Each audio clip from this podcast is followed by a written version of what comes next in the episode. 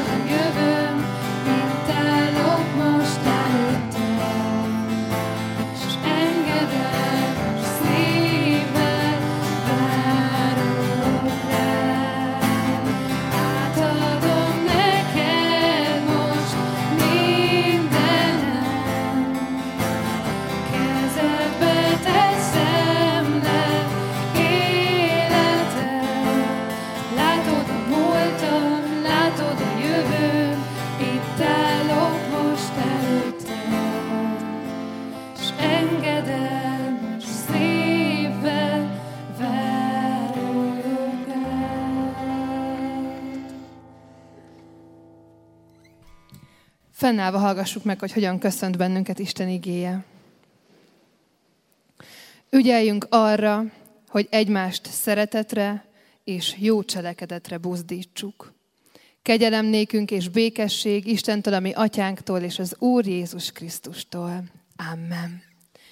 Újra nagy szeretettel köszöntök mindenkit, és arra hívok és bátorítok most az alkalom elején mindenkit, ahogyan ezen az alkalmon is szoktuk, hogy Isten jelenlétébe megérkezve és őt keresve próbáljunk meg azokhoz is megérkezni, akikkel itt együtt ülünk, a testvéreinkhez, azokhoz, akikkel együtt fogjuk Istent dicsérni, akikkel együtt halljuk majd Isten igéjét, és forduljunk oda a körülöttünk állókhoz, és köszöntsük egymást egy pár kedves szóval, szólítsuk meg azokat, akiket talán nem ismerünk, mutatkozzunk be, akár meséljünk egy pár szót arról, hogy hogyan kezdtük ezt az évet, hogy mi az, amit várunk ettől az évről, évtől. Erre kérek és hívok és bátorítok most mindenkit.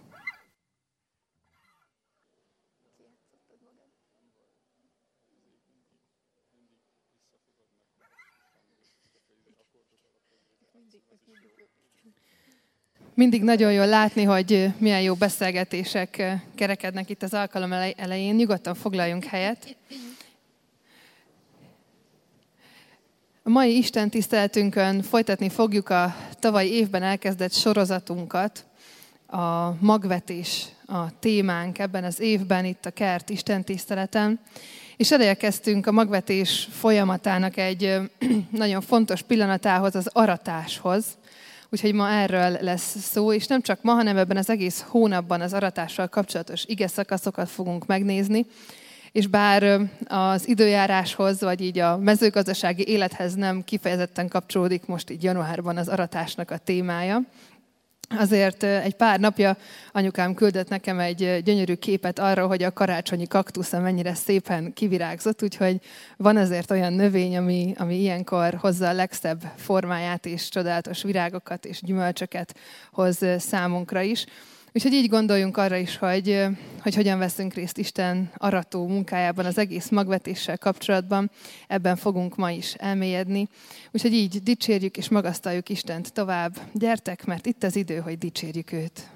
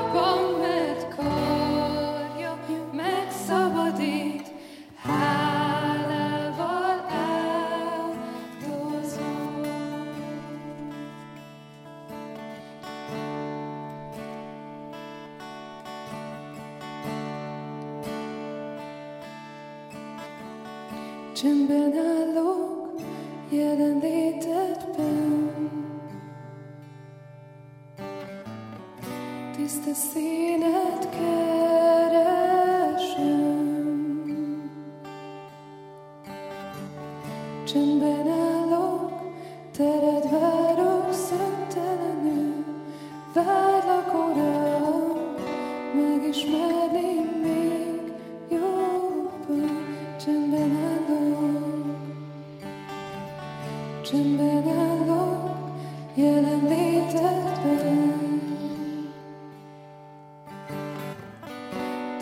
szőt.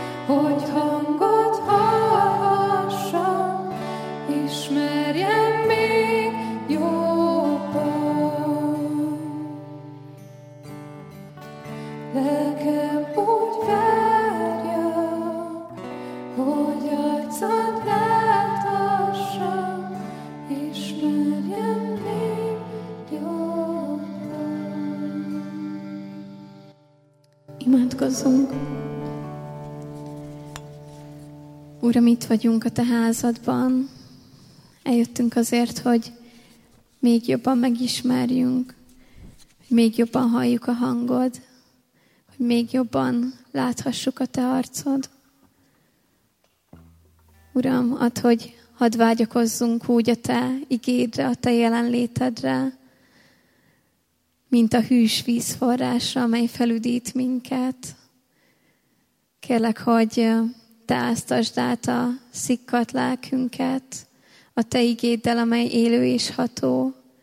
Kérlek, Uram, hogy ez a mai alkalom, és amit hallunk, igét a te üzenetedet, hogy járjon át minket, hogy hadd lássunk rá, hogy mit akarsz üzenni, hogy mi az, amit szeretnél tenni a mi személyes életünkben, hogyan akarsz benne jelen lenni, és kérlek Uramat, hogy, hogy mikor hazamegyünk, akkor ne csak úgy menjünk haza, hogy ez egy jó ige hirdetés volt, hogy igen, most hallottunk valamit, nem kérlek Uram, adj nekünk tettek és szívet is, olyan, olyan szívet, amely magába zárja és elraktározza ezeket a hallott igéket, és azokat utána forgathassuk a szívünkbe, Uram. Kérlek így, hogy Te formálj minket, Te adj nekünk halló füleket, hogy hadd halljuk meg a Te hangodat. Jézus nevében. Amen.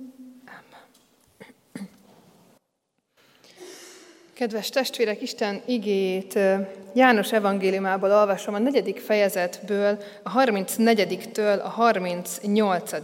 versig.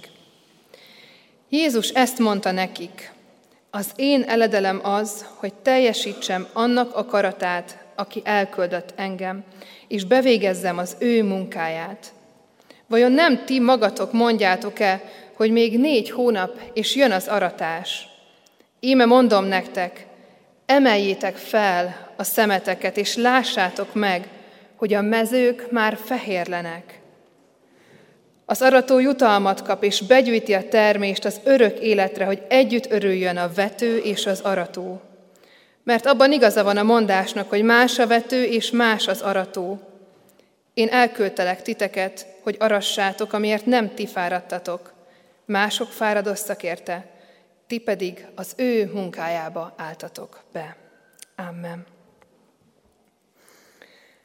Kedves testvérek, nem tudom, hogy ki az, aki délelőtt is itt volt esetleg az Isten tiszteleten, mert annak ismerősen csenghetnek ezek a szavak, ezek az igeversek, ugyanis egymástól függetlenül a mai alkalomra erre a két Isten tiszteletre ugyanazt az igét és ugyanazt a témát választottuk, ami engem reggel nagyon meglepett, és az volt bennem, hogy ez egy bizonyság arra nézve, hogy ez a, hogy ez a téma, az aratásnak a témája, az igenis egy fontos dolog, és, és Isten mondani akar valamit a gyülekezetünknek, hogyha, hogyha tényleg egymástól függetlenül ugyanazt az igét és ugyanazt a témát helyezte Isten a szívünkre. Úgyhogy emiatt ezzel az izgatottsággal állok most itt, hogy, hogy vajon Isten mit készít akkor, amikor, amikor az aratásra hív bennünket. Hogy vajon Isten mit készít számunkra az egyéni életünkbe, hogy vajon mit készít a gyülekezetünknek az életébe, hogy mit is jelenthet számunkra ez az aratás. Hogyha kicsit visszatekintünk erre a mezőgazdasági folyamatra, aminek gyakorlatilag a vége az aratás, akkor azért tudhatjuk azt, hogy meg ha valaki dolgozott valaha mezőgazdaságba, vagy termelt valamilyen kis növényt otthon, egy paradicsomot, vagy bármit, akkor tudhatjuk azt, hogy, hogy nagyon sok időnek kell eltelnie ebben a folyamatban ahhoz, hogy elérkezzünk az aratásnak a pillanatához. Hogy nagyon sok várakozás, sok-sok munka, befektetett energia, befektetett anyagi javak, gondoskodás, figyelme, figyelem az, ami megelőzi azt, hogy az aratás az valóban elkövetkezhessen az életünkbe. És hát itt az elmúlt fél évben a Kert Isten tiszteleteken pontosan erről a folyamatról gondolkodtunk közösen. Az aratásnak minden lépését átvettük, vagyis ennek a mezőgazdasági folyamatnak, ami az aratáshoz vezet. Volt szó a vetésről, volt szó arról, hogy hogyan kell a földet megformálni, azelőtt, hogy belevetünk, hogyan kell az időnket, az energiánkat beosztani, azért, hogy végül valóban gyümölcsöt teremjen a mi életünk, a mi közösségi életünk, és hogy, hogy olyan gyümölcsöket teremjünk, amit az Isten akar bennünk növeszteni, amit az Isten adott, amit az Isten ültetett el bennünk. És hát ebben a folyamatban érkeztünk el az aratásnak a pontjához. Aratás. Nem tudom, hogy ki hogyan van az aratás kifejezéssel, általában ma ezt inkább talán úgy nevezzük, hogy profit, vagy hogy valamit megszereztünk egy folyamatnak a végén, hogy valamit végre elértünk, összegyűjtöttük rá a megfelelő anyagi javakat, vagy éppen összetudtuk rakni azt a saját kezünk munkájával, és elérkezett az a pont, ahol végre élvezhetjük azt, ami a miénk amiért annyira sokat dolgoztunk, amiért annyira sokat tettünk. Élvezhetjük azt a gyümölcsöt, amit olyan régóta várunk, amiért, amiért talán nagyon-nagyon sokat dolgoztunk. És Jézus Krisztus nagyon sok helyen használja ezt a képet. A mezők már fehérlenek. Kérjétek az aratás urát, hogy küldjön munkásokat az aratásba. És azt mondja itt Jézus Krisztus több mint 2000 évvel ezelőtt a tanítványoknak, hogy nézzetek fel, és lássátok meg, hogy a mezők már fehérlenek. És ő ezt négy hónappal azelőtt mondja, hogy igazából aratás ideje lenne, úgyhogy ilyen szempontból is nagyon időszerű ez az ige szakasz. Jézus Krisztus már 2000 évvel ezelőtt is azt mondta az ő tanítványainak, hogy eljött az aratásnak az ideje. És miért mondja ezt Jézus ebben az ige szakaszban? Mire vonatkozik az aratás? Értelmezhetjük ezt talán úgy, hogy valóban itt a tanítványok már eltöltöttek egy időt Jézussal, lehet, hogy azt akarja mondani, hogy már megtanultak mindent, amit kell, minden eszköz a kezükben van, most már készek ők is arra, amire elküldettek, tudják, hogy mi a küldetésük, tudják, hogy hogyan tudják azt elérni, megtanulták a megfelelő mechanizmusokat, az emberekkel bánni, az evangéliumot hirdetni, és most már mehetnek és hirdethetik. Vagy lehet, hogy egyszerűen csak kicsit bolondnak nézték Jézust, hogy hát még négy hónap van az aratásig, felnéztek, nézték a mezőket, és hát Jézus, ez még, ez még nem lesz jó, szerintünk ezt még nem kellene learatni, mert hogy ebből akkor nem lesz búza, meg nem, nem fogja elérni azt a hatást, amire szükségünk van. És Jézus Krisztus nem véletlenül mondja ezeket a szavakat ebben a kontextusban, ebben a történetben. Ugyanis itt a történetben, ebben a János evangéliumának negyedik fejezetében a samáriai asszonyjal való beszélgetést láthatjuk ezelőtt az ige szakasz előtt, amikor is egy olyan népnek a képviselőjével beszélt Jézus, aki felé a zsidók egyáltalán nem voltak nyitottak. Egy olyan népnek a képviselői érintette meg Jézus Krisztus, és nem csak fizikailag, hanem lelkileg is, akiről a zsidó nép, a kiválasztott nép, az izraeliek azt gondolták, hogy ő hozzájuk az evangélium soha nem érhet el.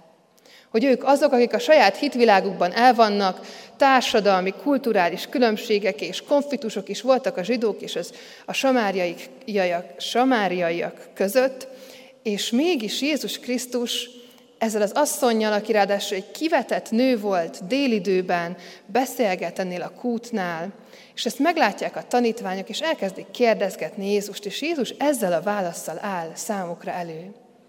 Hogy nézzetek fel, hogy nézzetek fel, és lássátok meg, hogy az aratás ideje elközelgetett.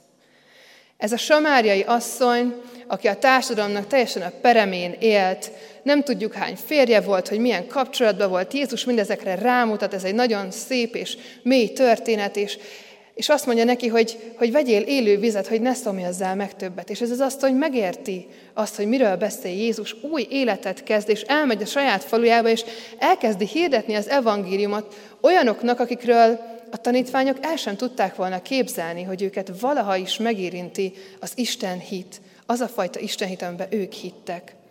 Egy teljesen lemondott helyzetben, egy teljesen olyan helyzetben, ahol úgy tűnt, hogy nincsen már semmilyen út, hogy nem is kellene arra menni, nem is, hogy nincsen már, hanem hogy egyáltalán nem is arra kellene menni, Jézus Krisztus utat tör, és ezzel mutatja meg a tanítványoknak, hogy itt valami más történik, mint amit ők elgondoltak.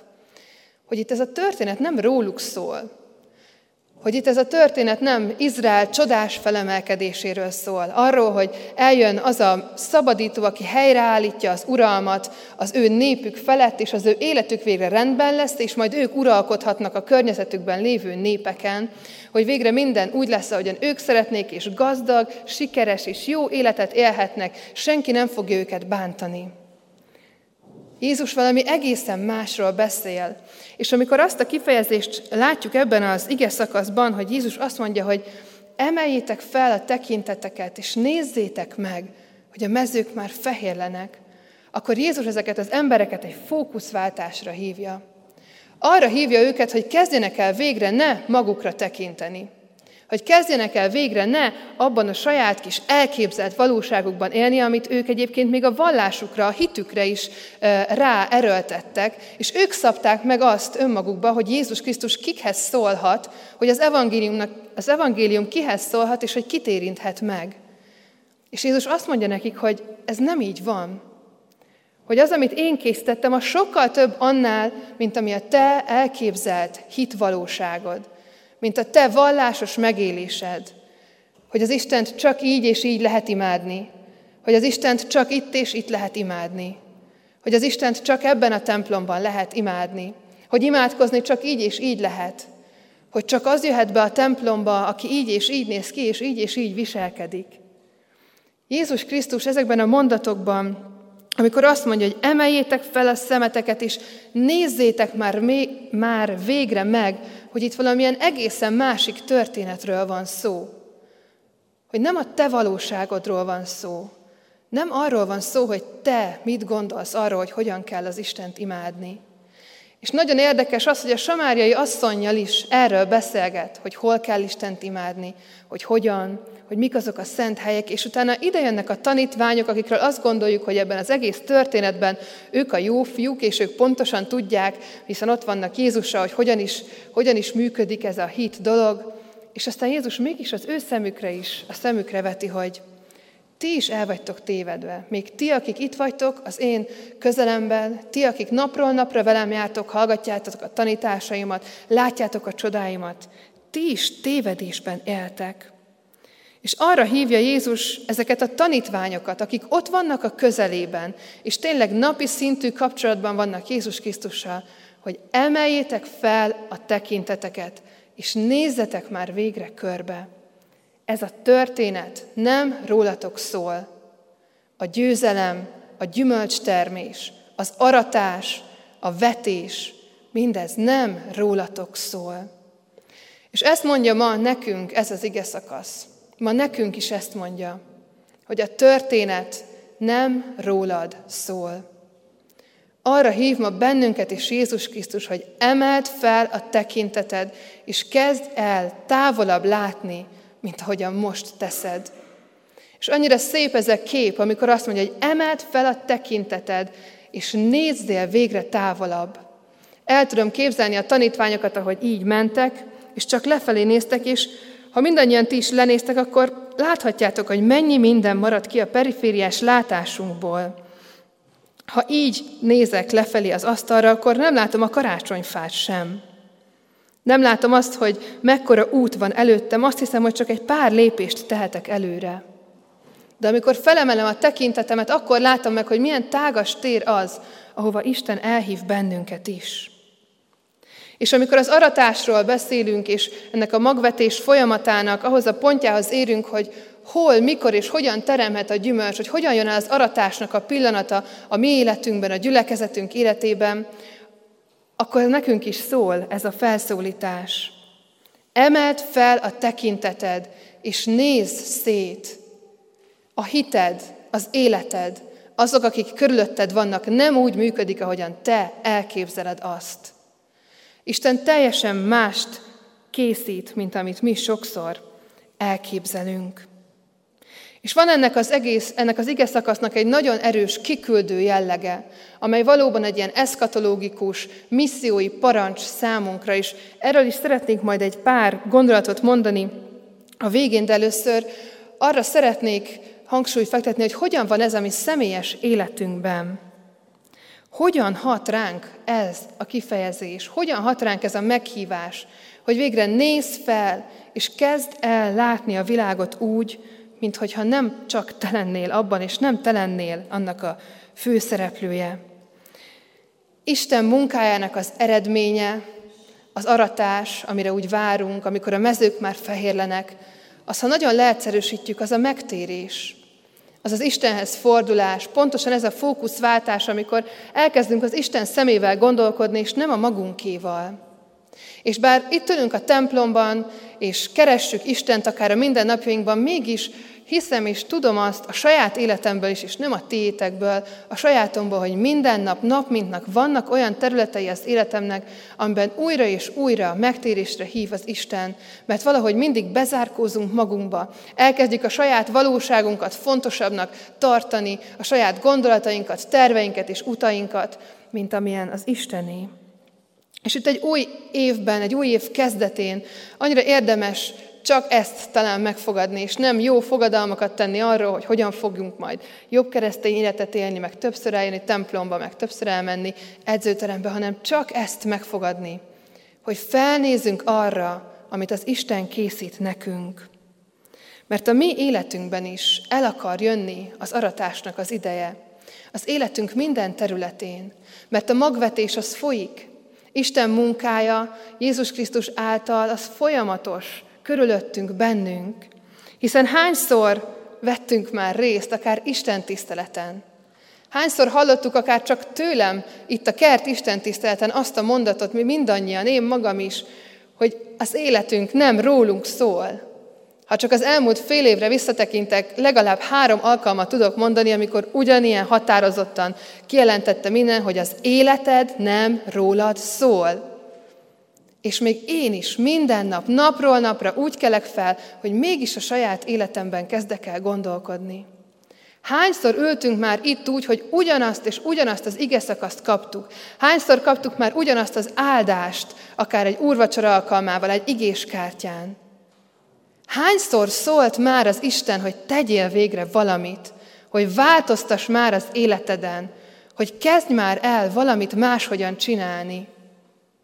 Hányszor és hányszor jöttek velünk szembe ugyanazok az üzenetek, amikre talán csak legyintettünk, hogy ó, ezt már hallottam, ó, ezt a történetet már tudom kívülről, erről már akár én is prédikálhatnék, mert 20 éve gyerekisten tiszteletről, Isten tiszteletre járok, hetente több alkalmon részt vettem már. Hányszor próbált már az Isten szólni neked, hogy eljött az aratás ideje az életedben, és indulj el, nézz fel, és indulj el, és arasd le mindazt, amit én előtettem benned, amit én felnöveltem benned, amit te gondoztál is, és végre megteremte a gyümölcsét, és hányszor, de hányszor mondtunk erre nemet? Hányszor fordultunk el, eltemetve ezeket a gondolatokat. Ó, ez nem nekem szól, ez biztos annak szól, aki mellettem ül. Ó, ezt már hallottam, ez már egy uncsi történet. Ó, ez engem nem érint, nekem nincsen ilyen problémám. Ó, én ebben jó vagyok, hiszen, hiszen minden nap imádkozom és olvasom a Bibliát. Hányszor és hányszor szólt már neked Isten, hogy ne legyél annyira ítélkező, hogy legyél engedelmesebb neki, és mindazoknak, akik körülvesznek, és engedelmességet tartozol nekik. Hányszor szólt már, hogy legyél szeretetteljesebb? Hányszor szólt már, hogy ne embereknek akarj megfelelni, hanem egyedül csak neki? Hányszor szólt már, hogy te szerethető vagy, hogy elfogadható vagy, hogy az életed értékes, és te mégis hányszor mentél el a másik irányba, és voltál türelmetlen, és élted úgy az életedet, hogy csak a világból kerested a szeretetet és az elfogadást. Hányszor és hányszor tettük meg ezt? Pedig az aratás ideje itt van, még akkor is, ha télidőben vagyunk. Az aratás eljött, és Jézus ma arra hív, hogy nézz fel, mert a te életedben is eljött az aratás ideje. Emeld fel a szemedet, és lásd meg, hogy eljött az aratás ideje. A mezők már fehérlenek, a te életedben is. És nem tudom, hogy kinek, hogyan és mely területén van az életében olyan, ami talán eszébe jutott, amit már annyira sokszor hallott Istentől. De biztos vagyok abban, hogy ha megtalálod ezt a pontot, és elkezdesz Istennel ezen dolgozni, gondolkodni, előre menni abban, amire ő hívott, akkor megkapod azt az eredményt, azt, a, azt az örömöt, amiről ez az ige szakasz is beszél, hogy a vető és az arató majd együtt örül. Hogy az, aki a vetésnek a munkáját végezte, maga Jézus Krisztus, az akkor együtt fog veled örülni, mert megtértél, mert az életedben fordulás alakult, mert már nem úgy éled a mindennapjaidat, mint előtte, mert valami megváltozott, valamit átkapcsoltak benned. És nem biztos, hogy az egész életedben hirtelen ez megtörténik, de egy-egy területen, apróságokban is megtörténhet. De nagyon sok minden múlik ebben rajtunk. És ez is egy olyan mondat, amit azt hiszem az elmúlt fél évben egészen sokszor hallhattatok tőlem, hogy sok múlik rajtunk. Sok múlik azon, hogy mi hogyan állunk az Isten igéjéhez, azokhoz a magokhoz, amiket ő elvet bennünk. Mert az aratás, amit várunk, a jobb élet, a békesség, a nyugalom, a megtérés, az Istenben való élet, az csak akkor jön el, hogyha mi is beleállunk ebbe a munkába. A személyes életünkbe is. Isten akkor fog tudni használni bennünket az ő szolgálatára, akkor fogunk gyümölcstermő életet élni, hogyha mi magunk is megtesszük ezeket a lépéseket. És annyira nehéz az ilyenkor, tudom én is, és ezen a téli szünet alatt nagyon sokat gondolkodtam, hogy itt vagyunk egy, egy ilyen igei alkalmon, ahol elhangzik ez a mondat, hogy most akkor menj haza és gondolkodj azon, amit Isten olyan sokszor mondott már neked. És hogy ez annyira nehéz, mert kimegyünk a templomból, itt vannak a jó kis gondolatok, és aztán egy óra múlva már elfelejtjük, mert már azon gondolkodunk, hogy mit kell tenni holnap, hogy milyen teendőink vannak, eltölt bennünket az aggódás és a félelem is. És tudom, hogy ez nagyon-nagyon nehéz, és egy pár apró ö, trükköt, praktikát szeretnék csak a szívetekre helyezni még ezzel kapcsolatban, mert hiszem, hogy van változás, és van jobb élet, és eljöhet az aratás tényleg mindenki életében. Az egyik az az, hogy ezeket az igéket, ezeket a gondolatokat valahova jegyezd fel, jegyezd meg, és mindenképpen vedd elő őket holnap reggel. Nem kell minden nap órákat imádkozni, és sok-sok oldalt elolvasni a Bibliából. Ha Isten valamit a szívedre helyezett, és olyan sokszor hallottad már tőle, akkor azt vedd elő nap, mint nap, és csak olvasd el újra és újra. És hiszem azt, hogy így fog növekedni, hiszen ekkor gondozzuk azt a magot, amit Isten elrejtett a mi életünkbe. És ugyanez vonatkozik az alkalmakra is, hogy amikor valamilyen alkalman vagyunk, akkor írjuk össze azt, hogy mi az, ami bennünket megérint, mi az, ami megszólít, ami valahogy megmozdítja a lelkünket, az elménket, amin szívesen gondolkodunk. Nem arról van szó, hogy itt kilépünk holnap, vagy most a templomból, és holnaptól mi leszünk a legnagyobb misszionáriusok, olyanok, mint Pál, hanem arról van szó, hogy Isten a mindennapi életünkben szeretne cselekedni. És amikor olyan helyzetbe kerülünk, hogy döntés előtt vagyunk, akkor is vegyük elő ezeket az igéket, Istennek a parancsolatait, Istennek a gondolatait arról, hogy neki mindig a szeretet a legfontosabb, hogy legyünk türelemmel, és próbáljuk ezeket magunkra venni. A nehéz helyzetekben csak egy fél mondatos röpke ima is annyira sokat tud segíteni. Istenem, most kérlek, hogy segíts, hogy türelemmel és szeretettel válaszoljak annak, aki felbosszantott, aki megbántott. Istenem, taníts engem megbocsátani, mert most annyira megbántottak. A mindennapi életben ezeken az apró pontokon múlik az, hogy tudjuk-e ápolni azt a magot, amit Isten elrejtett bennünk, hogy az aratás napján készen álljunk, és hogy az aratás megtörténhessen a mi életünkben is. És ahogy mondtam, ennek az ige szakasznak van egy nagyon fontos kiküldő jellege is, és erről tényleg röviden egy pár gondolatot szeretnék csak mondani. Amikor Isten Jézus Krisztus által ezeket a mondatokat mondja itt a tanítványoknak, akkor ő azt mondja, hogy bárki jöhet hozzá. Azt mondja, hogy gyere, ahogy vagy. Hogy bárki jöhet hozzá. Vannak olyan emberek körülöttünk, talán mi magunk is így vagyunk itt, hogy nem gondoljuk azt, hogy az életünket Istennek kellene élnünk. Vannak, akik teljesen másba hisznek, és vannak olyan családtagjaink, akikről, akikről azt érezzük most, hogy, hogy fáj, hogy nincsenek itt mellettünk az Isten jelenlétében. És Isten ma azt mondja ezekre az emberekre, hogy nekem nincsen lehetetlen, hogy az aratás ideje itt van. Hogy az aratás ideje itt van. És olyan helyen is utakat készítek, ahol te el sem képzelted. És olyan emberek is meg fognak térni, akiket te el sem képzeltél, hogy valaha itt fog ülni melletted a templomban. Hogy olyan emberek is Istennel járó, hiteles életet fognak élni, akikről te azt gondoltad, hogy ő a legrosszabb ember a világon, és soha nem fogja érdekelni az, hogy mi van Istennel. És hiszem azt, hogy ebbe a munkába hív el bennünket Jézus Krisztus, amikor ezt a mondatot mondja. Nézz fel és lásd meg, hogy Jézus már elvetette ezeket a magokat. Rajtad keresztül is teszi és végzi ezt a munkáját, és arra hív, hogy álljál bele ebbe a munkába, a missziónak a munkájába. Hogy hívd el a barátodat, hívd el 55-szörre is azt, aki még soha nem jött el veled templomba. Mondd neki, hogy de hogy itt hallhatsz érdekes dolgokat, itt vitatkozhatsz a lelkészszer, itt felteheted a kérdéseidet. Mondd el neki, hogy ez az élet, és jöjjön el veled. Tegyél neki bizonyságot a te hitedről, hogy hányszor tartott már meg téged ez a hit, hogy milyen erőt adott a legnehezebb pillanatokban. Mert nézzünk fel, és lássuk meg, hogy a mezők már fehérek és készek az aratásra. Isten ebbe a munkába hív el bennünket. Abba, hogy hirdessük az ő evangéliumát. Hogy lássuk meg, hogy ez a történet nem rólunk szól, hogy nem csak rólunk szól, hogy nem a mi életünkről, hanem ebben a történetben van egy nagy küldetés, hogy menjetek el, és tegyetek tanítványokká minden népeket. És ez az, amiben behív bennünket Jézus, amikor az aratásról beszél. Azt kívánom mindannyiunknak az életünkre, hogy, hogy tapasztaljuk meg azt, hogy gyümölcstermő életet élhetünk Istenben, hogy olyan változásokat vehetünk észre magunkon, amiket el sem tudtunk volna képzelni és hogy olyan változásokat vehetünk észre körül, magunk körül, a körülöttünk lévő embereken is, amiket szintén el sem tudtunk volna képzelni.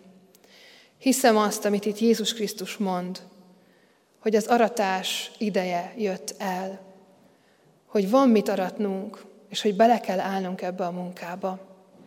Ezért kérjük most Istent imádságban.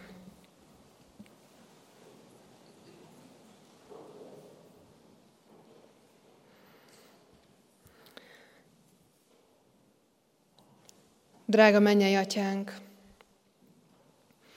úgy állunk most itt előtted, mint akik, mint akik olyan sokszor tanácstalanok.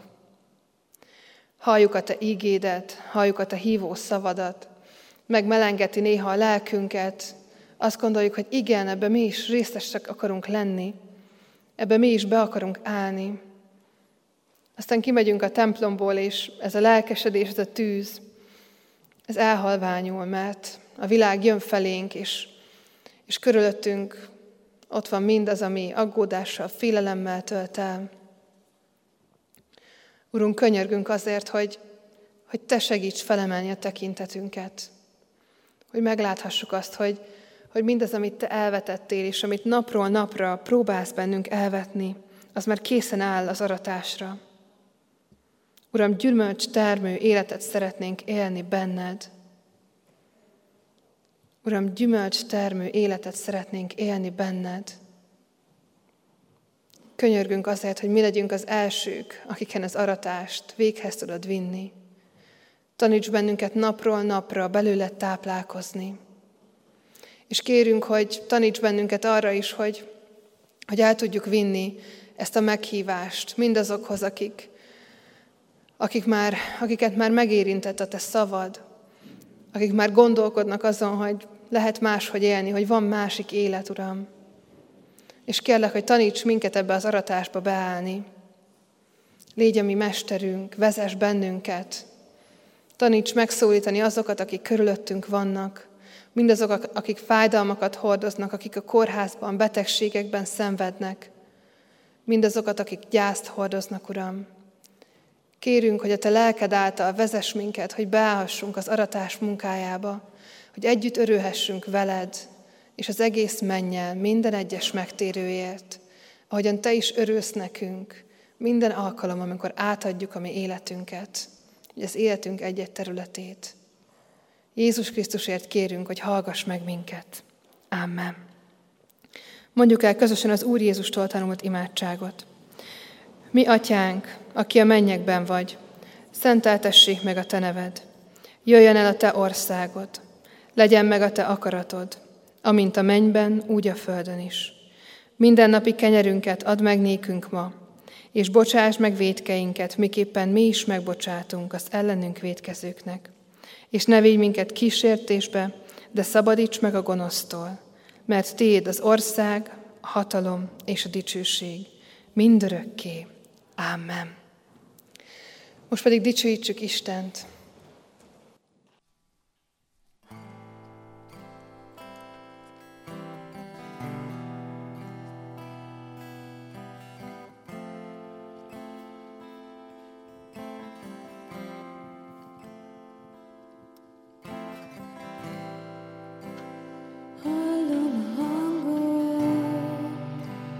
for some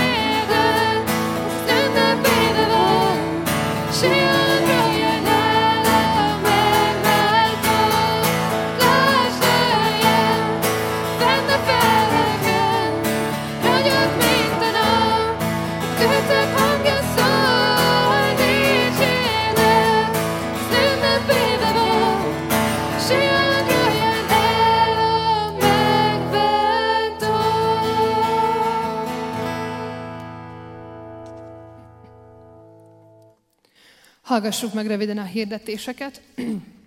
A legfontosabb hirdetések megtalálhatóak a hirdetőlapon, amit kiáratnál magunkhoz vehetünk.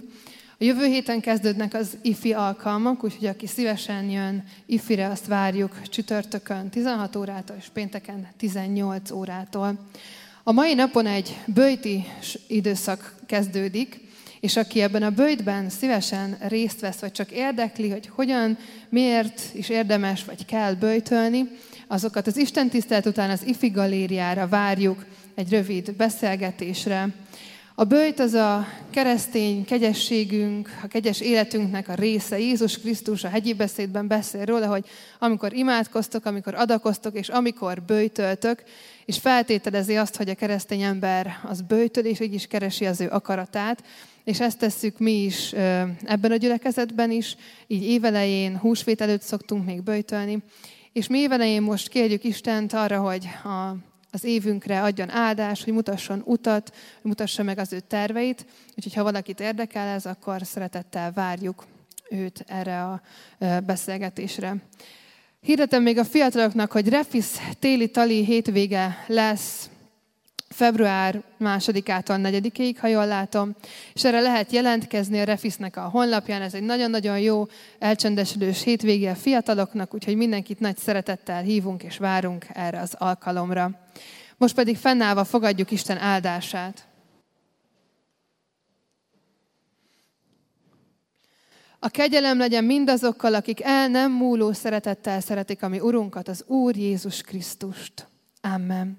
És így fennállva énekeljük a záró énekünket. Áld lelkem Istened, dicsérd a szent nevet.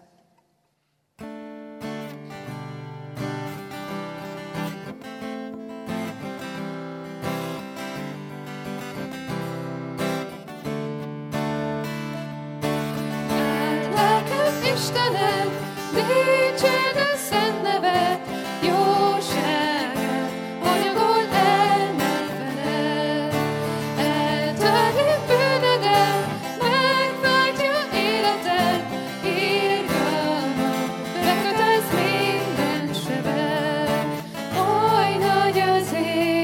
te vedo